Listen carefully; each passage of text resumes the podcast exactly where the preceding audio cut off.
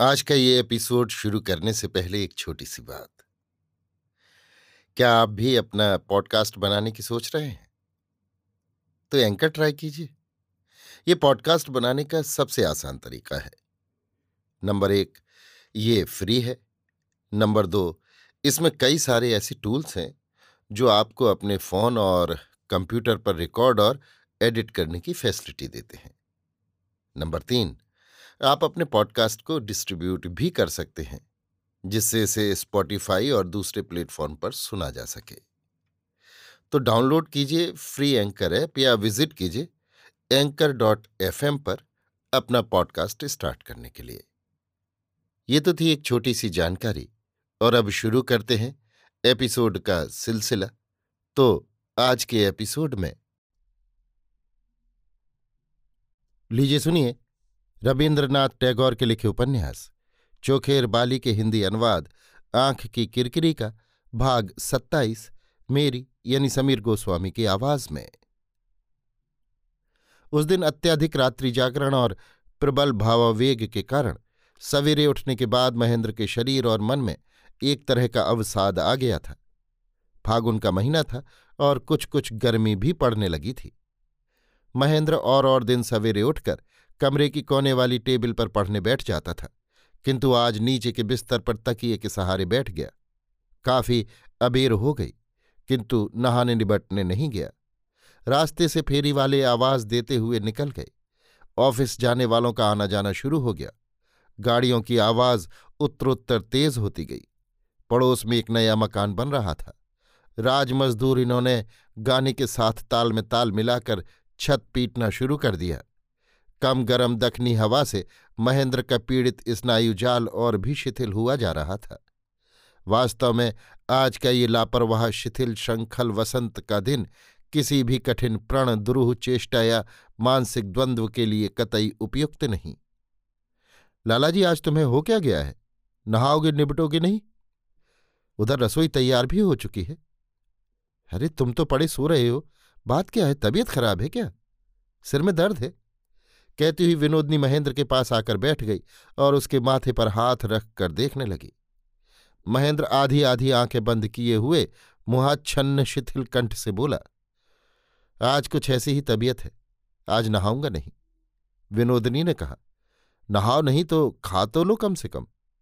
इतना कहकर महेंद्र को वो कह सुनकर किसी तरह भोजन की जगह ले गई और उत्कंठित आग्रह यत्न के साथ उसे जिमा दिया। भोजन करने के बाद महेंद्र फिर कमरे में आकर नीचे के गद्दे पर पड़ रहा और विनोदनी सिराहने के पास बैठकर धीरे धीरे उसका सिर दबाने लगी। महेंद्र आँखें मीचे हुए ही बोला, सखी किरकिरी, अभी तक तुमने खाया पिया नहीं, अब तुम खाने जाओ। किंतु विनोदनी किसी भी तरह उठी ही नहीं। अलस मध्यान्ह की उत्तम हवा से घर का पर्दा उड़ने लगा और चहार दीवारी के पास जो नारियल के पेड़ खड़े थे उनकी अर्थहीन मरमर ध्वनि कमरे में प्रवेश करने लगी। महेंद्र का हरात पिंड क्रमशः द्रुत से द्रुततर ताल में नाचने लगा और विनोदनी का घन निश्वास उसी ताल में महेंद्र के माथे के बालों को कपाने लगा। किसी के कंठ से एक शब्द भी बाहर नहीं निकला। महेंद्र मन ही मन सोचने लगा, मैं इस असीम विश्व संसार के अनंत प्रवाह में बहता चला जा रहा हूँ। नाव क्षण भर के लिए कब कहाँ ठहरती है, उससे किसी का क्या बनता बिगड़ता है? और वो भी कितने दिन के लिए। सिरहाने बैठकर महेंद्र के माथे पर हाथ फेरते फेरते विवल यौवन के भारी भार से धीरे धीरे विनोदनी का सिर झुकाया और अंत में उसकी अलकों ने महेंद्र के कपोलों का मृदु मृदु स्पर्श करना शुरू कर दिया। हवा से लहराते हुए उस केश गुच्छ के मृदु स्पर्श से महेंद्र का शरीर बार बार काँप उठा और सहसा मानो विनोदनी का निश्वास महेंद्र की छाती के पास आबद्ध होकर निकलने का रास्ता भूल गया। महेंद्र सहसा भड़भड़ाकर उठ बैठा, बोला, नहीं नहीं, मेरा कॉलेज है, मैं चल दिया। कहता हुआ वो विनोदनी के मुँह की तरफ़ बगैर देखे ही उठ खड़ा हुआ। विनोदनी ने कहा, इतनी घबराहट क्यों? ठहरो जरा, मैं तुम्हारे कपड़े निकाले देती हूँ। विनोदनी महेंद्र के कॉलेज के कपड़े निकाल लाई। महेंद्र जल्दी से कॉलेज चला गया, किंतु वहाँ भी वो स्थिर न रह सका। पढ़ने लिखने में मन लगाने की उसने बहुत देर तक वृथा चेष्टा की। किंतु कुछ भी फल न हुआ। उसे जल्दी घर लौट आना पड़ा। घर आकर अपने कमरे में घुसते ही उसने देखा विनोदनी छाती के नीचे तकिया रखकर नीचे के बिस्तर पर औंधी पड़ी कोई किताब पढ़ रही है। ढेर के ढेर काले बाल उसकी पीठ पर बिखरे पड़े हैं। शायद उसने महेंद्र के जूतों की आवाज़ नहीं सुनी। महेंद्र धीरे धीरे दबे पाँव उसके पास जा खड़ा हुआ। उसे स्पष्ट सुनाई दिया। विनोदनी ने किताब पढ़ते पढ़ते एक गहरी सांस ली। महेंद्र ने कहा, ओ करुणामयी, काल्पनिक आदमी के लिए हृदय की इतनी फजूल खर्ची मत करो। मुझे भी तो मालूम हो कि क्या पढ़ा जा रहा है विनोदनी भड़बड़ाकर उठ बैठी और पुस्तक को उसने अपने आंचल में छिपा लिया। महेंद्र पुस्तक छीनकर देखने की कोशिश करने लगा। बहुत देर छीना झपटी करने के बाद पराजित विनोदनी के आंचल से महेंद्र ने पुस्तक छीन ली। देखा कि बंकिम चंद्र का विश्ववृक्ष उपन्यास है। विनोदनी जोरों से सांस लेती हुई नाराजी से मुँह फेर कर चुपचाप बैठी रही। महेंद्र का हृदय जोरों से धड़क रहा था।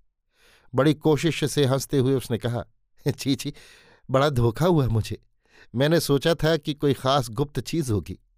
इतनी छीना झपटी के बाद आखिर निकला क्या? न, विश्ववृक्ष। विनोदी ने कहा, मेरे छिपाने की और क्या चीज़ हो सकती थी? महेंद्र चट से कह बैठा यही मान लो बिहारी की कोई चिट्ठी होती। पल भर में विनोदनी की आँखों में बिजली से खेल गई। अब तक जो अनंग घर के कोने में खेल रहा था, मानो वो दूसरी बार भस्म हो गया। क्षण में प्रज्वलित अग्निशिखा के समान विनोदनी उठ खड़ी हुई। महेंद्र ने उसका हाथ पकड़कर कहा, मुझे माफ़ कर दो, मैं मज़ाक कर रहा था। मुझे माफ़ कर दो। विनोदनी ने झटके से अपना हाथ छुड़ा लिया और कहा, मज़ाक किसका कर रहे थे? तुम अगर बिहारी से मित्रता करने के योग्य होते तो उनके साथ किए गए मजाकों को मैं सह लेती तुम्हारा ओछा मन है, मित्रता करने की शक्ति नहीं उसमें। और करने चले हो मज़ाक?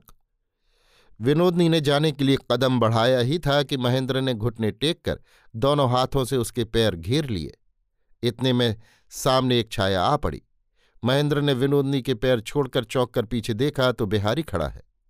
बिहारी ने स्थिर दृष्टिपात से दोनों को दग्ध करते हुए और धीर शांत स्वर में कहा बड़े असमय आ गया मैं, किंतु ज़्यादा देर ठहरूँगा नहीं। एक बात कहने आया था। मैं काशी गया था। मुझे मालूम न था कि भाभी जी वहीं हैं। बिना जाने उनके समक्ष अपराधी हुआ, पर उनसे क्षमा मांगने का अवसर नहीं मिला। इसी से तुमसे क्षमा मांगने आया हूँ। मेरे मन को ज्ञान में या अज्ञान में यदि किसी तरह के पाप ने स्पर्श किया हो तो उसके लिए उन्हें किसी तरह का दुख न सहना पड़े। बस, तुमसे मेरी इतनी सी प्रार्थना है। बिहारी के सामने अकस्मात अपनी कमज़ोरी ज़ाहिर हो जाने से महेंद्र के मन में आग सी लग गई। ये उसके लिए उदारता दिखाने का समय नहीं।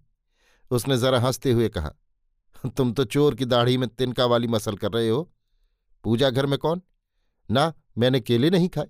मैंने तुमसे ना तो दोष स्वीकार करने को कहा है और ना अस्वीकार करने को। तो फिर क्षमा मांग कर साधु बनने क्यों आए हो? बिहारी कुछ देर तक काठ के पुतले की तरह जड़ सा खड़ा रहा। उसके बाद जब बात करने की चेष्टा में उसके ओठ कांपने लगे, तब विनोदनी बोल उठी, बिहारी लाला जी तुम कुछ भी जवाब मत दो, कुछ भी मत कहो। इस आदमी ने जो बात मुँह से निकाली है, उससे इन्हीं के मुँह पर कलंक लगा रहेगा, वो कलंक तुम्हें छू भी नहीं सकता। विनोदनी की बात बिहारी के कान में गई या नहीं, इसमें संदेह है। वो मानो स्वप्नाविष्ट की तरह महेंद्र के कमरे के सामने से मुड़कर जीने से नीचे उतरने लगा। विनोदनी उसके पीछे पीछे जाकर बोली, बिहारी लाला जी, मुझसे क्या तुम्हें कुछ भी नहीं कहना? अगर तिरस्कार करने योग्य कोई बात मुझसे हुई हो तो मेरा तिरस्कार तो करो। बिहारी जब बिना कुछ उत्तर दिए उतरता ही चला गया। विनोदनी ने तब उसके सामने जाकर अपने दोनों हाथों से उसका दाहिना हाथ पकड़ लिया। बिहारी अत्यंत घृणा के साथ उसे ढकेल कर चला गया। उस धक्के से विनोदनी गिर पड़ी, किंतु बिहारी को मालूम भी न पड़ा। गिरने का धमाका सुनकर महेंद्र दौड़ा आया। देखा कि विनोदनी के बाएँ हाथ की कोहनी छिल गई है और उससे खून बह रहा है। महेंद्र ने कहा, ओह, ये तो बहुत छिल गया। कहते हुए उसने उसी क्षण अपने मलमल के कुर्ते में से धजीर फाड़कर चोट की जगह पट्टी बांधनी चाहिए किंतु विनोदनी ने चट से अपना हाथ हटा लिया और कहा, नहीं नहीं, कुछ मत करो, गिरने दो खून। महेंद्र ने कहा पट्टी बांधकर एक दवा डाले देता हूँ, उससे दर्द जाता रहेगा और जल्दी अच्छा भी हो जाएगा। विनोदनी ने जरा अलग हटकर कहा, इस दर्द को बने रहने दो, मुझे अच्छा नहीं कराना। महेंद्र ने कहा, मैंने आज अपना होश आवास खोकर दूसरे के सामने तुम्हें लज्जित और अपमानित किया। क्या तुम मुझे माफ़ कर सकोगी? विनोदनी बोली, माफ़ी किस लिए? तुमने अच्छा ही किया है। मैं क्या दूसरों से डरती हूँ? मैं किसी को भी नहीं मानती। जो लोग धक्के देकर चोट पहुंचाकर पड़ा छोड़ जाते हैं, वे ही क्या मेरे सब कुछ हैं? और जो पैर पकड़कर मुझे रखना चाहते हैं, वे मेरे कोई भी नहीं। महेंद्र उन्मत्त होकर गदगद कंठ से कह उठा, विनोदनी तो तुम मेरे प्यार को कभी नहीं ठुकराओगी? विनोदनी ने कहा, नहीं, सिर आँखों से लगा रखूँगी। अपने इस जन्म में प्रेम मुझे इतना ज़्यादा नहीं मिला कि उसे मैं नहीं चाहिए कहकर लौटा दूँ। महेंद्र ने उसी क्षण अपने दोनों हाथों से विनोदनी के दोनों हाथ पकड़कर कहा तो चलो मेरे कमरे में। तुम्हें आज मैंने बड़ी व्यथा पहुंचाई है, और तुम भी मुझे व्यथित करके चली आई हो। जब तक वो बिल्कुल धुल पुछ कर मिट नहीं जाए, तब तक मुझे खाने, पीने, सोने, उठने में बिल्कुल चैन नहीं पड़ेगा विनोदनी ने कहा, नहीं, आज नहीं, आज मुझे छोड़ दो। मैंने अगर तुम्हारा जी दुखाया हो तो मुझे तुम माफ़ करना महेंद्र ने कहा तुम भी मुझे माफ़ करना, नहीं तो मुझे रात भर नींद नहीं आएगी। विनोदनी ने कहा अच्छा मैंने माफ़ कर दिया। महेंद्र उसी क्षण अधीर होकर विनोदनी से हाथों हाथ क्षमा और प्रेम का कोई निदर्शन पाने के लिए व्यग्र हो उठा, किंतु विनोदनी के मुँह की तरफ़ देखते ही वो ठिठक कर खड़ा रह गया। विनोदनी सीढ़ियों से उतरती हुई नीचे चली गई और महेंद्र भी धीरे धीरे सीढ़ियाँ तय करके छत पर जाकर चहलकदमी करने लगा। आज महेंद्र बिहारी के आगे जो अकस्मात पकड़ाई दिया, उससे वो अपने मन में एक तरह का मुक्ति का आनंद अनुभव करने लगा। दुब का चोरी में जो एक प्रकार की घृण्यता है, एक के आगे प्रकट हो जाने से मानो वो बहुत कुछ दूर हो गई। महेंद्र मन ही मन कहने लगा, मैं अपने को अच्छा बताकर झूठा दम्भ नहीं करना चाहता। हाँ हाँ मैं विनोदनी से प्रेम करता हूँ करता हूँ करता हूँ। अपने प्रेम के गौरव में महेंद्र की स्पर्धा यहाँ तक बढ़ गई कि अपने को बुरा समझकर अपने मन में वो उद्यत रूप से गर्व करने लगा। निस्तब्ध संध्याकाल में नीरव ज्योतिष्क मंडली से सुशोभित अनंत जगत के प्रति एक तरह की अवज्ञा फेंकता हुआ वो मन ही मन कह उठा, मुझे कोई कितना ही बुरा क्यों न समझा करे? मैं प्रेम करता हूँ, प्रेम करता हूँ। उसने विनोदनी की मानस मूर्ति से समस्त आकाश को समस्त संसार को, समस्त कर्तव्य को आच्छन्न कर डाला।